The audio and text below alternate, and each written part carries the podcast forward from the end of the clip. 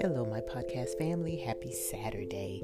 Today we will be looking at Psalm 42, reading from the New International Version.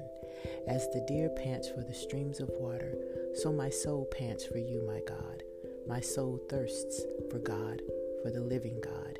When can I go and meet with God? My tears have been my food day and night, while people say to me all day long, Where is your God? These things I remember as I pour out my soul. How I used to go to the house of God under the protection of the Mighty One, with shouts of joy and praise among the festival throng. Why, my soul, are you downcast? Why so disturbed within me? Put your hope in God, for I will yet praise him, my Savior, my God. My soul is downcast within me. Therefore, I will remember you from the land of Jordan, the heights of Hermon, from, the, from Mount Mizar. Deep calls to deep in the roar of your waterfalls. All your waves and breakers have swept over me. By day, the Lord directs his love, and night, his song is within me, a prayer to God, a prayer to the God of my life. I say to God, my rock, why have you forgotten me? Why must I go about mourning, oppressed by the enemy? My bones suffer mortal agony as my foes taunt me, saying to me all day long, Where is your God? Why, my soul, are you downcast? Why so disturbed within me? Put your hope in God, for I will yet praise him, my Savior and my God. What a beautiful song of lament, written by an unknown psalmist, so not from our dear friend David. But I'm sure many of you are familiar with the song that starts with the first verse in this psalm, right? As the deer panteth for the water, so my soul longeth after thee. Were you singing along with me? it speaks to the psalmist's deep desire to be with God and to seek God and to be in his presence. His song his soul longs for God to you know comfort and, and and the joy that he experiences when he's in God's presence. That's what he's longing for. I also think that this psalm addresses what many of us experience when we know that we're walking in God's will and we are still experiencing hard times, like caregiving. Notice in verse 3 how the psalmist is being mocked for his faith. Have you ever been mocked or ostracized for being a believer? For trusting in God and praying for an answer that hasn't arrived yet? you know, sometimes there will be well meaning friends who, you know, so you've prayed about it, but God hasn't answered. So maybe you need to do, you know, to keep pushing you. But we are to stand strong, even when God hasn't answered us yet, knowing that He will. Those times can be very difficult, right? Because it looks like God has abandoned us. But you know Scripture. so we know that that is incorrect.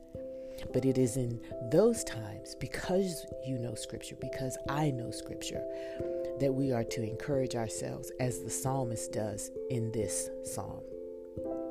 Verse 5 is as if he's talking to himself.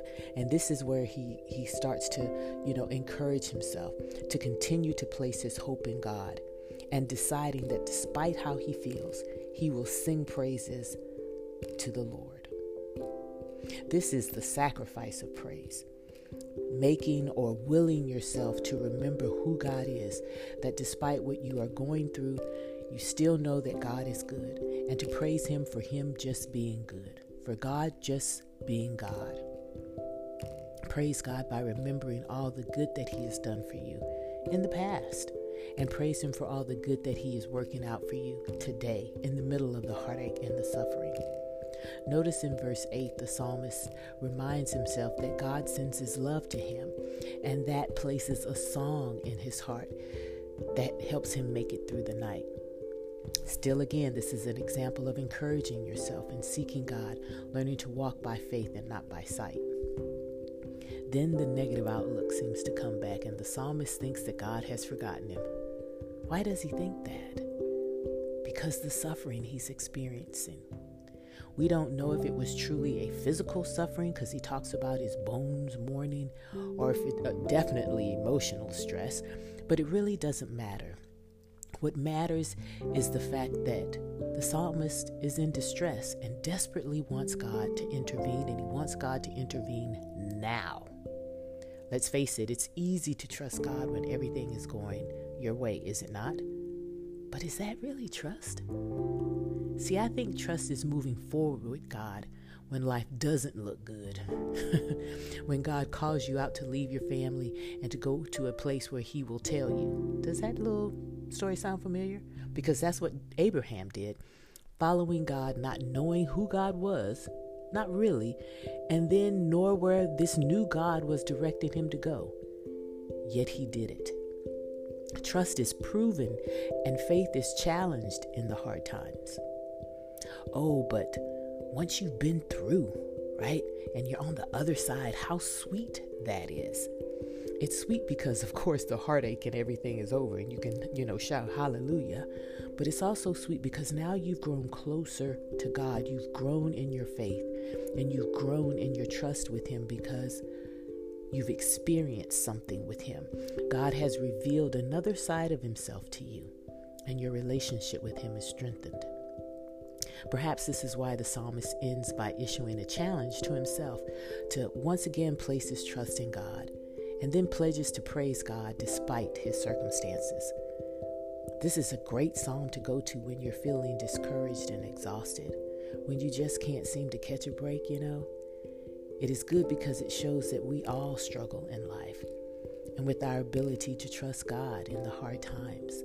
So don't think that you're alone in that. Don't think that you must not be walking in faith because you're struggling. No, you're doing like everyone else. The key is to continue to move forward and to c- continue to just walk by faith every day, every day. And it shows, this psalm also shows us how to overcome that anxiety or the lack of trust by deciding to praise God and to recall all that He has done for you. This is the God who declared that He is the same God yesterday, today, and tomorrow. So if that is true, and it is, then we are to know that He is with us and that He will guide us through this season. If today you are downcast in spirit, you know, caring for your loved one is at its emotional height for you, read this psalm and then look at the ways the psalmist encourages himself. And I want you to do the same. God loves you and is with you during this season.